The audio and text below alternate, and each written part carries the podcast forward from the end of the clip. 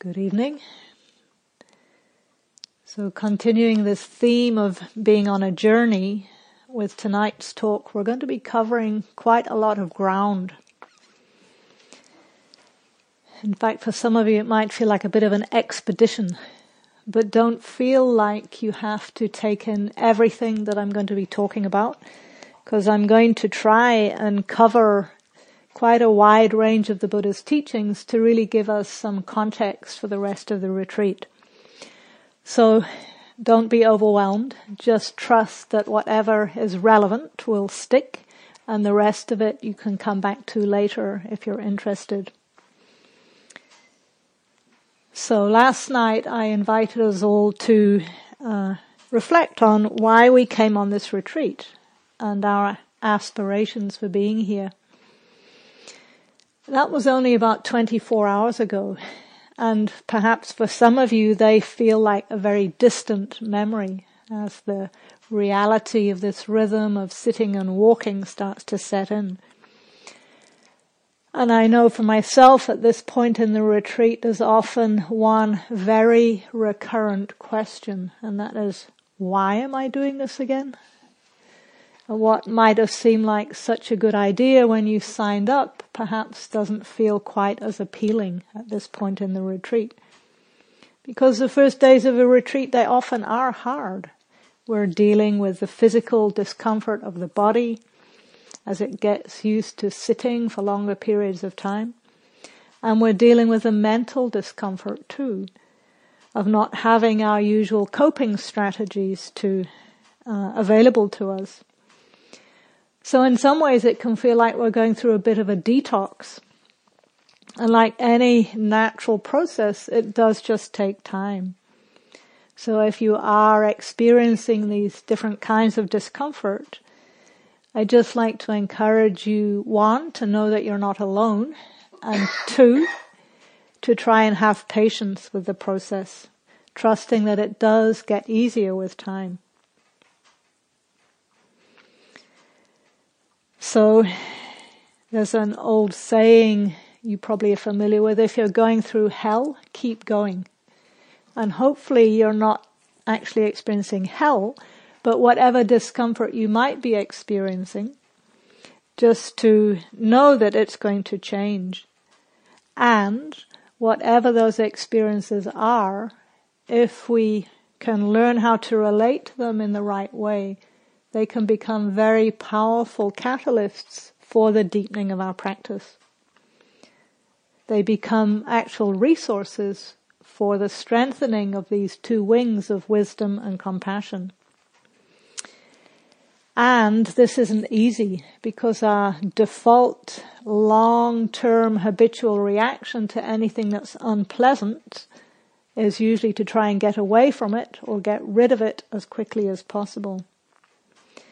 And even very experienced meditators can have this uh, sort of unconscious belief that if they were just doing the practice right, then at some point they would end up in this state of bliss and live there happily ever after. But this is a serious misunderstanding of what this practice is about. It's not about trying to make us immune to life's inevitable difficulties. It's about changing the way we relate to those difficulties so that we can relate to them with more skill. And because our ingrained habits are so strong, most of us need a, a kind of a multi-pronged approach to learning how to change them. So one of the aspects of the Buddha's teachings that I really appreciate is that it is so multifaceted. It is so comprehensive and so holistic. The path of practice that he laid out gives us a wide range of different methods to work with. Um, broadly speaking, these methods can be classified in terms of two main approaches. Practices that develop wisdom and practices that develop compassion. So as you may remember from the retreat description, these two are sometimes referred to as the two wings to awakening. And we can see very clearly with that metaphor of the wings that we need both wings to be equally well developed if we're going to metaphorically fly.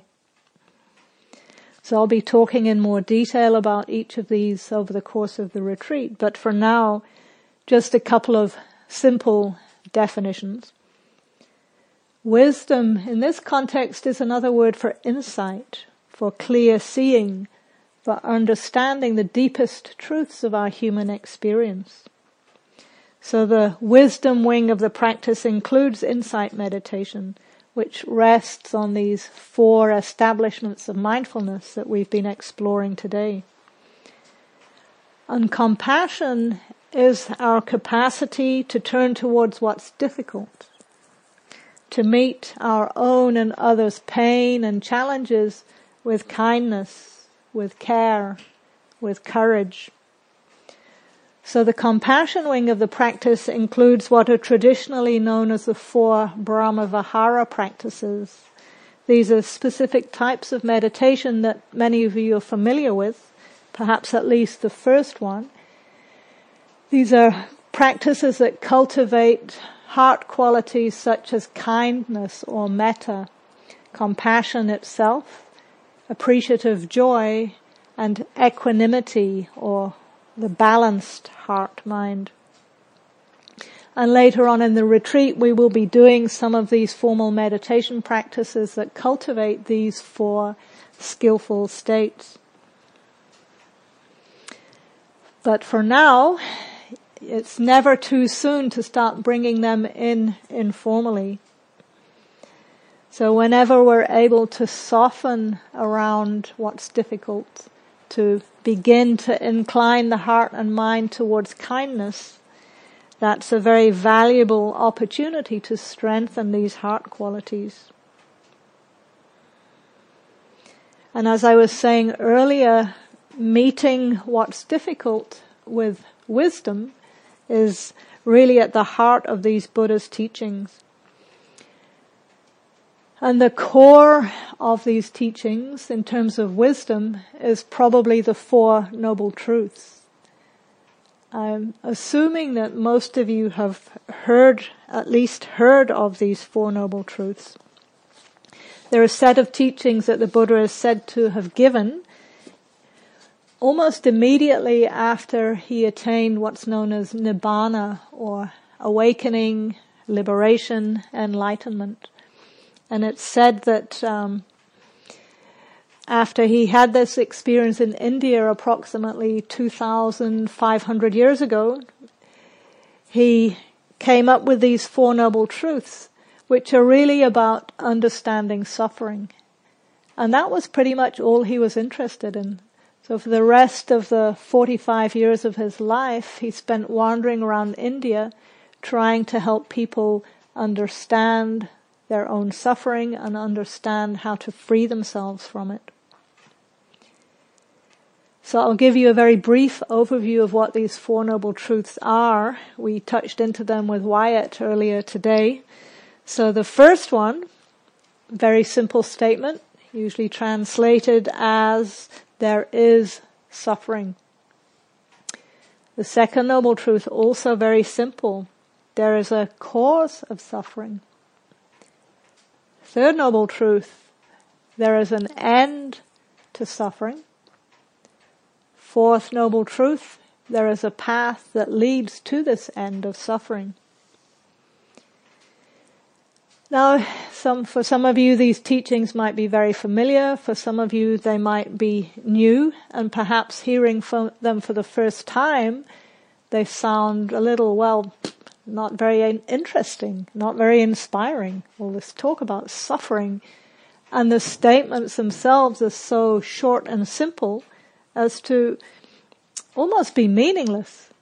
It takes a little bit of effort to unpack them and to start to understand how we can make sense of them in our own lives and use them in the way they were intended as a means to freedom.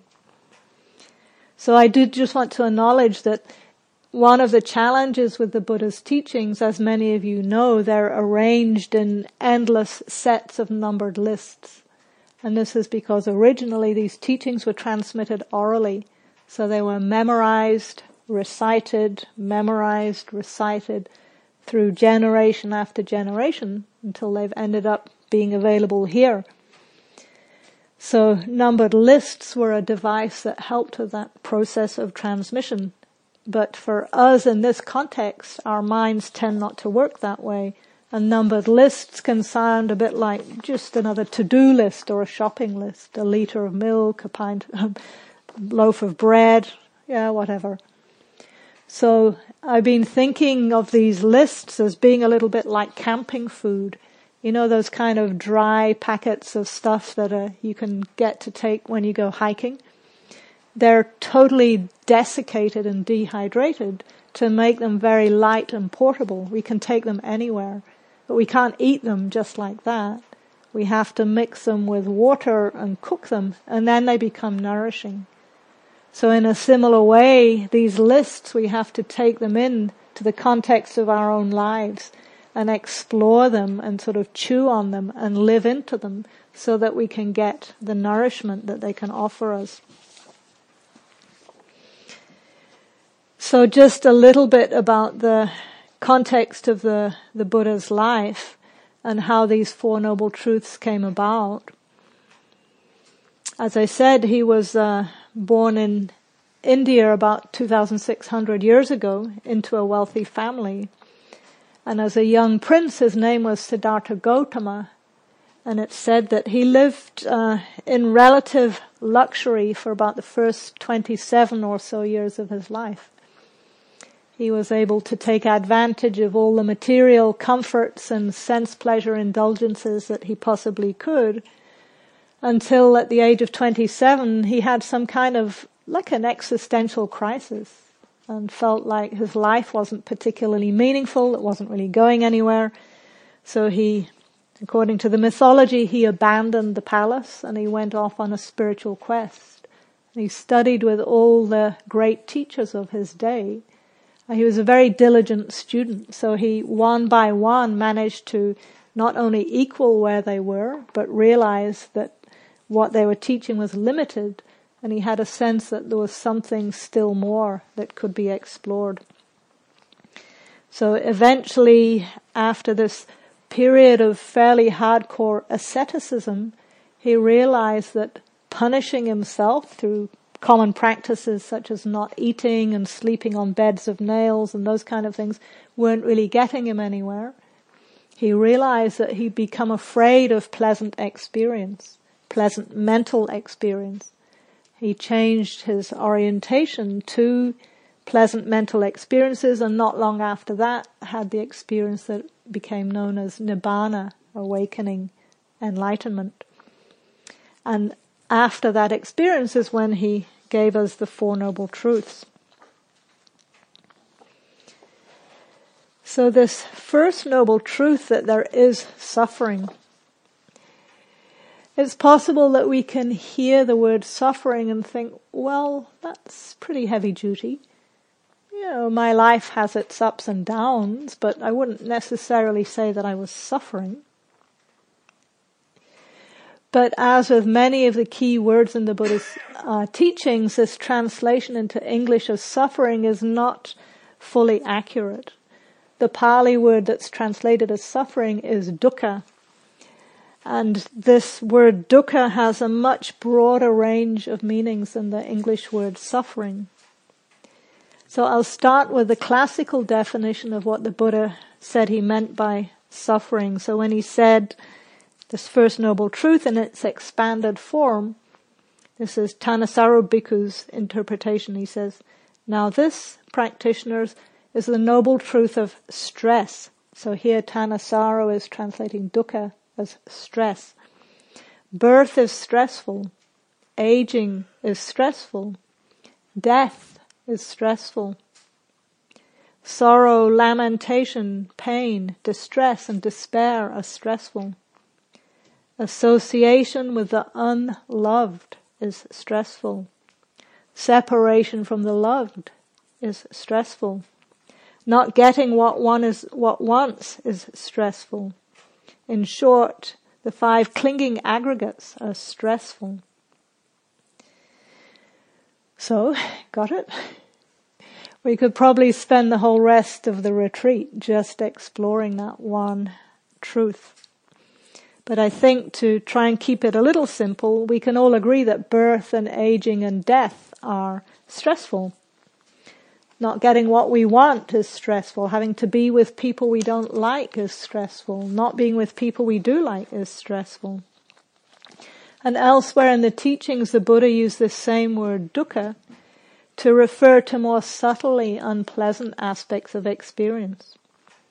He talked about dukkha as being one of the three universal characteristics that are common to every experience. Everything we experience is impermanent. It's constantly changing.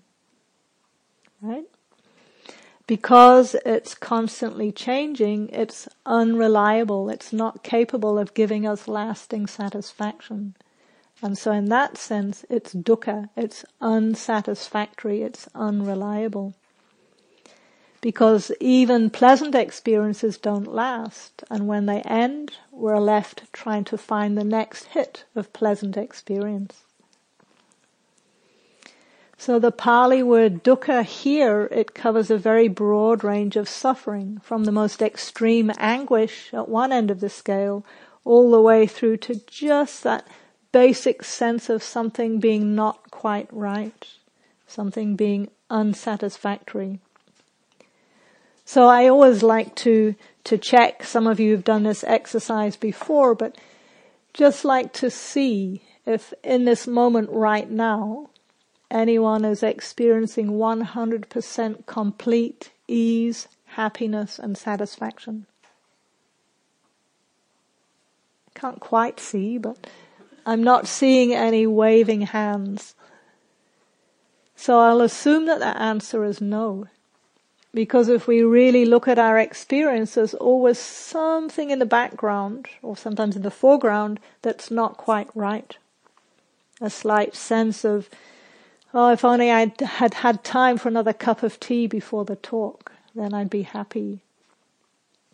Or if only I wasn't so sleepy, then I'd be happy. If it wasn't so hot in here or so cool in here, then I'd be happy. Or if she wouldn't keep going on and on and on about suffering, then I'd be happy. So you can notice if there's any slight trace of unsatisfactoriness even now. Because this is the first noble truth. There is dukkha. And sometimes just being able to name it. Oh, it's just dukkha. Just naming it, knowing it as that helps it release. So right there, there can be a moment of relief.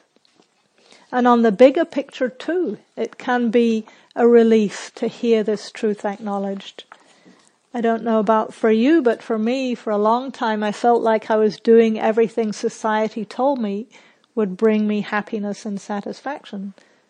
I kind of did all the right things and ticked all the boxes and yet somehow I wasn't satisfied, wasn't really doing it for me. And then I heard this, these teachings and I realized, oh, okay. There is unsatisfactoriness. It's not my personal shortcoming or my failing. It's just that life isn't always going to give me what I want, which is the opposite message that we get in mainstream society. So again, it can be a relief to hear, oh, this isn't my personal problem. It's just the truth of how things are.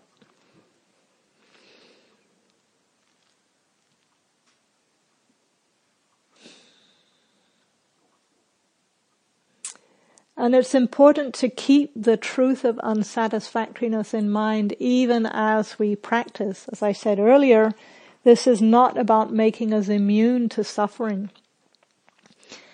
Because if we think it will, then we can often unconsciously approach the practice as some kind of self-improvement project.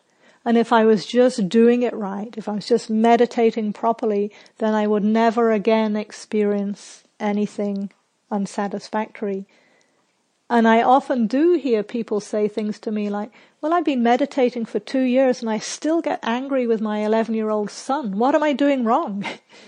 and my sense is you're expecting it to be otherwise because anger is going to arise, unsatisfactoriness is going to arise.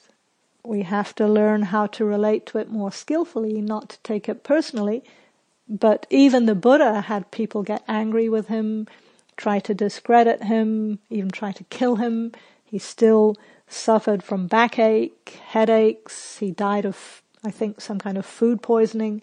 So he wasn't immune to life's discomforts and challenges. But the way he related to them was profoundly transformed.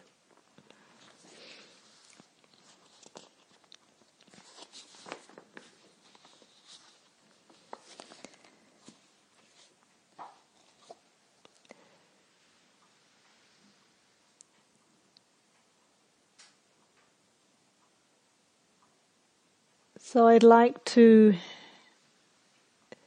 just uh, read a quote from Bhikkhu Bodhi who summarizes this uh, first noble truth, pointing out how it moves from the most sort of biological forms of suffering like birth and aging and death through to more existential forms of unease and dissatisfaction. He says, the Buddha starts with what is close at hand with the suffering inherent in the physical process of life itself. Here, dukkha shows up in the events of birth, aging, and death, in our susceptibility to sickness, accidents, and injuries, even in hunger and thirst. It appears again in our inner reactions to disagreeable situations and events in the, and Sorry, it's hard to read without my glasses. So this is another form of dukkha. Aging of the eyes. Okay, so it appears again in our inner reactions to disagreeable situations and events, in the sorrow, anger, frustration and fear aroused by painful separations, by unpleasant encounters, by the failure to get what we want. Even our pleasures, the Buddha says, are not immune from dukkha. They give us happiness while they last, but they do not last forever. Eventually they must pass away. And when they go, the loss leaves us feeling deprived. Our lives, for the most part, are strung out between the thirst for pleasure and the fear of pain. We pass our days running away from the one and running after the other, seldom enjoying the peace of contentment. Real satisfaction seems somehow always out of reach, just beyond the next horizon. Then, in the end, we have to die, to give up the identity we spent our whole life building, to leave behind everything and everyone we love. So, it can be quite sobering to hear this truth of dukkha laid out so boldly. But fortunately for us, the Buddha didn't just tell us how it is and then leave it at that. He didn't say, life is miserable, too bad, deal with it. He outlined three more truths. Truths that help us move in the direction of freedom. So there is good news coming, hang in there. It's not all doom and gloom. So in the second noble truth, he went on to identify the cause of dukkha which is craving, or more literally, thirsting. So I'd like to read you the words of the sutta, again from the translation by Thanissaro Bhikkhu. This, practitioners, is the noble truth of the origination of stress. The craving accompanied by passion and delight, craving for sense pleasure, craving for becoming, craving for non-becoming. And again, this word craving can get in the way of understanding because we can think, well, yeah, there's things I want, but I wouldn't say it's craving. But again, this word craving points to a whole range of experiences of intensity from that basic sense of wanting things to be different all the way through to the most intense, addictive kind of cravings. And the craving for sense pleasure shows up as that habitual sort of addictive tendency that when something is unpleasant, what do we usually do? We grasp after an antidote. So, if we're in our ordinary lives, we might grab a glass of wine or eat a tub of ice cream or binge watch some TV series or swallow a handful of painkillers or call a friend or pat the dog or there's many, many different ways that we just take the edge of our discomfort. And of course none of those things are wrong or bad in themselves. But if we're unconsciously, habitually just going after pleasant to get rid of unpleasant, as I was saying earlier today, we never actually learn how to meet life's inevitable difficulties. We stay in our comfort zones and often those comfort zones get smaller and smaller if we don't keep training in this capacity to open more to the full spectrum of our experience. So this second noble truth of the cause of craving, sorry, of craving being the cause of dukkha is asking us to look more closely at how we respond to unsatisfactoriness.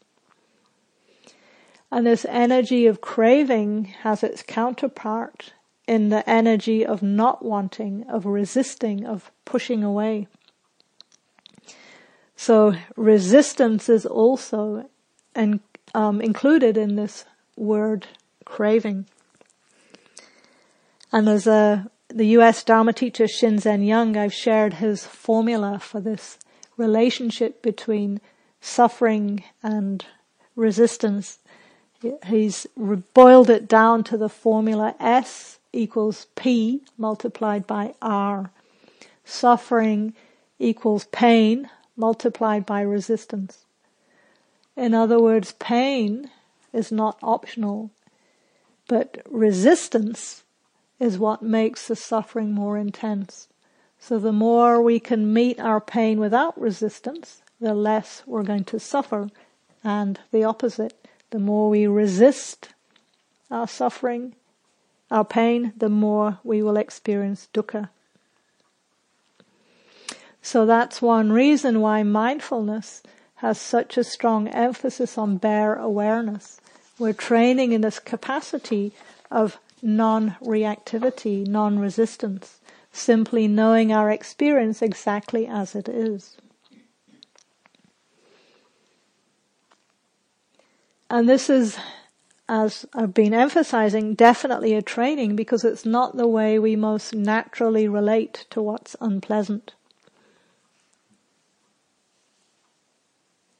So the third noble truth is that dukkha comes to an end through the letting go of craving. This letting go of craving and resisting enables us to find peace, to find freedom. So just to say that when we hear all this talk about suffering and distress and uh, unsatisfactoriness and clinging and craving, we might start to feel a bit discouraged. Just looking around the room, I'm not seeing any kind of beaming faces of lightness and joy right now. But this is where this is all leading. Buddhism sometimes uh, is misperceived as having a pessimistic worldview because I think people tend to stop too soon in their understanding of the Four Noble Truths and not recognize that the last two are about the end of suffering. They are about happiness, ease, peace, freedom.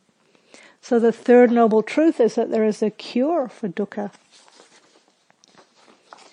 It is letting go of clinging, letting go of craving.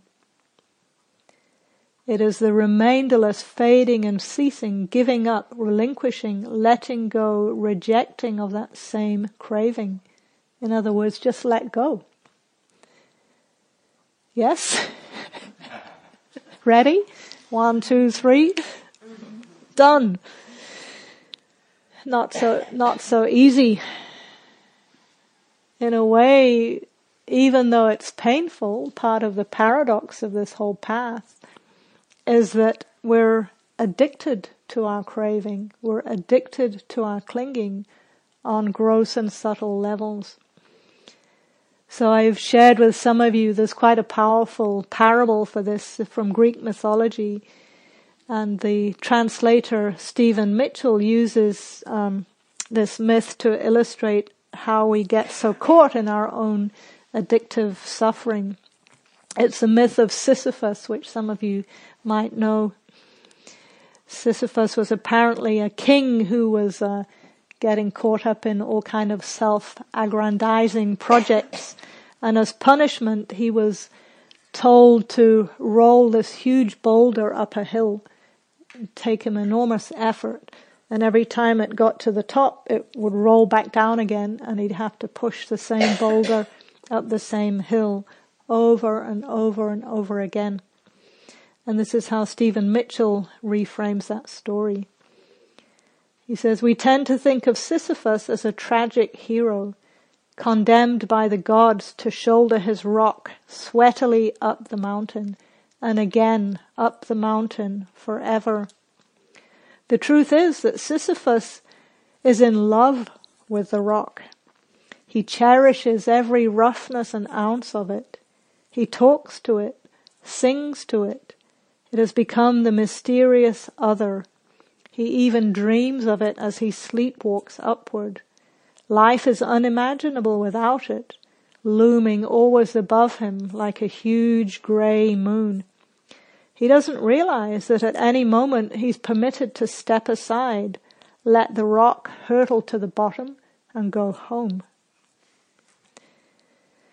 So I don't know if that resonates for any of you, but certain phases and aspects of my life that feels scarily accurate. And one of the advantages of being on a retreat like this is that we often get to see how much that, like Sisyphus, we're actually contributing to our own suffering through this process of identifying with it, taking it personally, making it solid and permanent and letting it define who I am. And it's true that most of us do have this tendency to pay a lot more attention to the difficulties in our lives than what's going well. This is not just due to personality, to whether we're optimists or pessimists. As most of you know, neuroscience has discovered that our brains are hardwired to pay more attention to what's difficult than to what's pleasant. So it's not surprising that we overvalue or put more emphasis on difficulty. And that's partly why in the mindfulness we've been doing so far, I've been asking you to pay equal attention to what's pleasant and easeful and relaxing as to what's painful, challenging, stressful and so on. To try and even out that inherent negativity bias. And as I was uh, responding earlier to some of the uh, questions this morning, a big part of this practice as the path develops is learning how to become familiar with skillful states of mind. To learn to recognize when there is perhaps at first a fleeting moment of ease or a few moments of peace or some momentary calm or happiness, or perhaps even at times bliss. To t- tune our radar towards those, to learn to recognize them, and to help them deepen and strengthen. So in those moments when the mind is at least momentarily free of greed, free of hatred, free of delusion, free of craving, right there is a moment of nibbana. And this nibbana, according to some teachers, is a natural part of human experience. So there's a passage by the Thai forest master of the last century, Ajahn Buddhadasa, who really emphasizes this relationship to nibbana as being about cultivating temporary moments of freedom, or nibbana, so that over time, those temporary moments start to become more common. They start to join together and eventually become much more the default setting of the mind. So he says temporary nirvana nourishes all sentient beings. If defilements, i.e. greed, hatred, delusion, craving and so on, were with us day and night without ceasing, who could ever stand them? Living beings would either die or become insane first and then die. One survives because there are periods when the fires of defilements do not burn. Temporary nirvana keeps all of us alive and well. It is a nourishing condition, normal to life.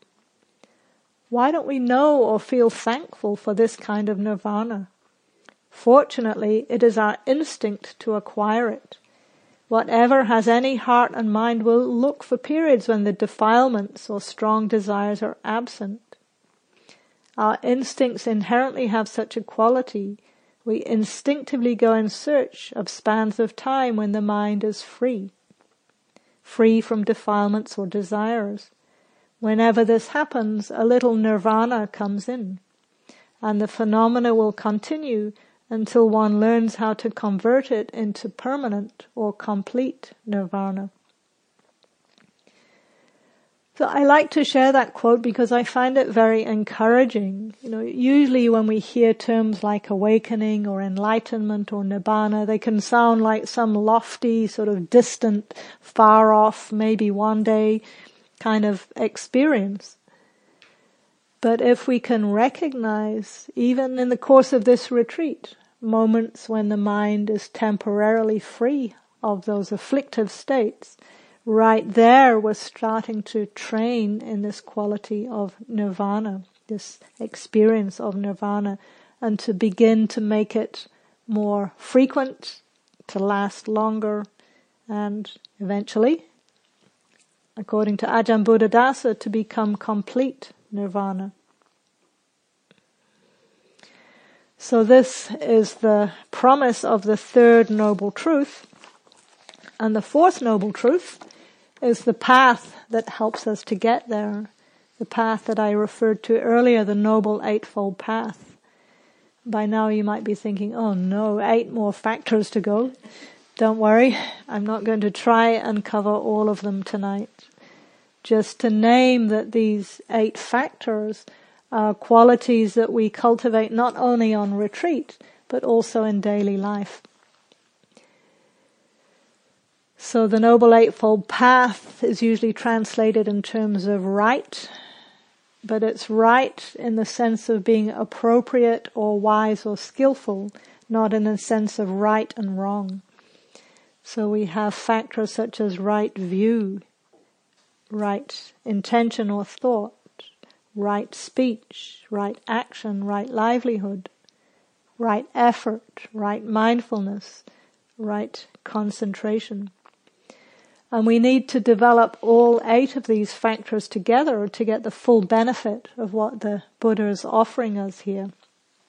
And as I said, I'm not going to go into all of them now. We'll probably come back to them later on in the path, in the retreat just to say that all of them reinforce and support each other. So all of those factors of the path are designed to help cultivate wisdom, clear seeing, understanding, and compassion. So the Four Noble Truths are a training in wisdom, and because this wisdom takes time to develop, as you all know, there are times when dukkha feels to become very strong and the wisdom doesn't feel to be strong enough to meet it. And it's at those times that the second of these two wings of awakening is so helpful, and that's compassion. So as I said earlier, compassion is this capacity to turn towards what's difficult and meet it with kindness, and where possible, help it to release. So compassion is very different from our usual habit of relating to pain with resistance and denying and avoidance. And so it too is a quality that we can gradually develop. And we can start by training in some of the more minor difficulties that we might encounter even right here on retreat. So just talking to some of you today, it's powerful to notice how do we relate to the more sort of minor irritations or annoyances or disappointments or frustrations. Instead of compounding our own reactivity, right there, can we just acknowledge, oh, this is dukkha, this is painful, this hurts. Can I care about it? Can I wish to be free of it? Can I meet it with kindness rather than resistance? So there's a lot more that I could say about compassion, but I really, out of compassion, don't want to overwhelm you tonight. So I'm going to leave it for here tonight to let all of the words and the ideas hopefully settle and dissolve. And again, out of compassion, I have um, decided to shorten the schedule for tonight. So rather than having a walking, a sitting, a walking, and then another sitting, we'll have a walking period now, and then come back at 8.15 and make the 8.15 sitting the last one of the night. So we'll finish at 8.45, which means that Kirsty, you're relieved of your bell ringing this evening. So thank you for your attention. As I said, that was uh, covering a lot of terrain. So I hope you can just take in what feels immediately relevant and leave what doesn't feel relevant right now aside and trust that it will become useful later on. Thank you for listening.